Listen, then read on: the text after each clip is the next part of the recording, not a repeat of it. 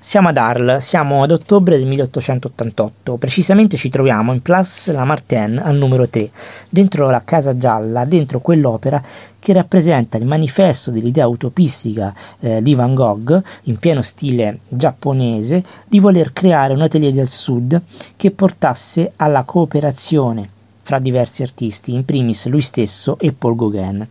La stanza da letto, appunto, un'opera famosissima nel mondo per la sua bellezza, dovuta alla complementarità dei colori, che si può evincere subito a colpo d'occhio, anche guardandola da lontano, senza mm, andare a scorgere i dettagli eh, che sono rappresentati, per esempio, dai quadri appesi alle pareti o dalle sedie. E quello che meraviglia la vista subito al primo impatto è il colore della parete e il colore del letto e del pavimento, quindi l'azzurro e l'arancio, i colori anche dei campi, il colore anche del cielo e del grano, quindi quei colori complementari che Van Gogh scopre a Parigi nel 1887 e andrà poi a catturare sulla tela ad Arles, eh, dove appunto la bellezza del paesaggio e il sole che è presente dalla mattina alla sera, praticamente fino al crepuscolo, lo aiuteranno eh, molto a trovarli appunto.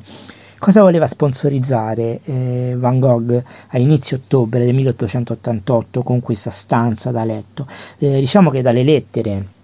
eh, si capisce che lui voleva principalmente rappresentare un luogo che potesse dimostrare le sue vere intenzioni, ovvero un luogo eh, che eh, potesse dare l'idea del lavoro e del riposo. Eh, non era raro eh, che eh, scrivesse a Teo oppure al suo amico pittore Emile Bernard che il suo desiderio era proprio quello di lavorare come un monaco, come se si trovasse in un convento e, e quindi praticamente la preghiera, quindi l'attività del monaco era poi associata al dipingere come l'attività dell'artista. ora diciamo che la mh, mm, eh, la vita dell'artista e quella del monaco è difficile che potessero combaciare perfettamente e anche questa volta appunto eh, il, eh, l'esperimento se vogliamo non avrà lieto fine tuttavia Van Gogh vuole eh, proprio dimostrare le sue intenzioni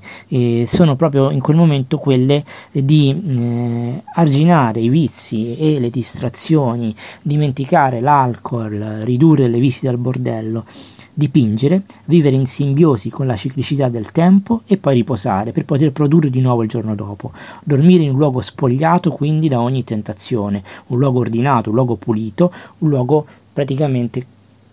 determinato dalla luce naturale che si può proprio vedere che entra eh, dalla finestra e quindi un luogo capace poi di solleticare la creatività. Eh, una stanza semplice in primo luogo e, e, molto coerente con lo stile appunto giapponese anche in questo caso. E questo scrive a Teo in una lettera dell'epoca proprio a ridosso della produzione di questa eh, di questa opera, la quadratura dei mobili deve rafforzare l'idea di un riposo inalterabile, la vista del quadro deve riposare la testa, o meglio l'immaginazione. E quindi fondamentalmente il ruolo eh, della stanza da letto ehm, è quello di eh, consentire e conciliare il riposo dell'artista. Questa è un'opera meravigliosa anche dal punto di vista stilistico, eh, basti vedere che le linee della prospettiva non sono più vincolate o subordinate da regole eh, centrali, della centralità del quadro, ma sono loro stesse in piena autonomia a rappresentare il quadro. Il 23 eh, ottobre, quindi qualche giorno dopo, eh, del 1888, Paul Gauguin arriverà ad Arles. Sarà convinto eh, non solo eh, dalla Casa Gialla, eh, non solo dalla stanza da letto e dalle intenzioni quindi di, Van Gogh, bensì soprattutto mh, dai soldi di Teo. Ehm, su queste basi incerte inizia la loro breve collaborazione.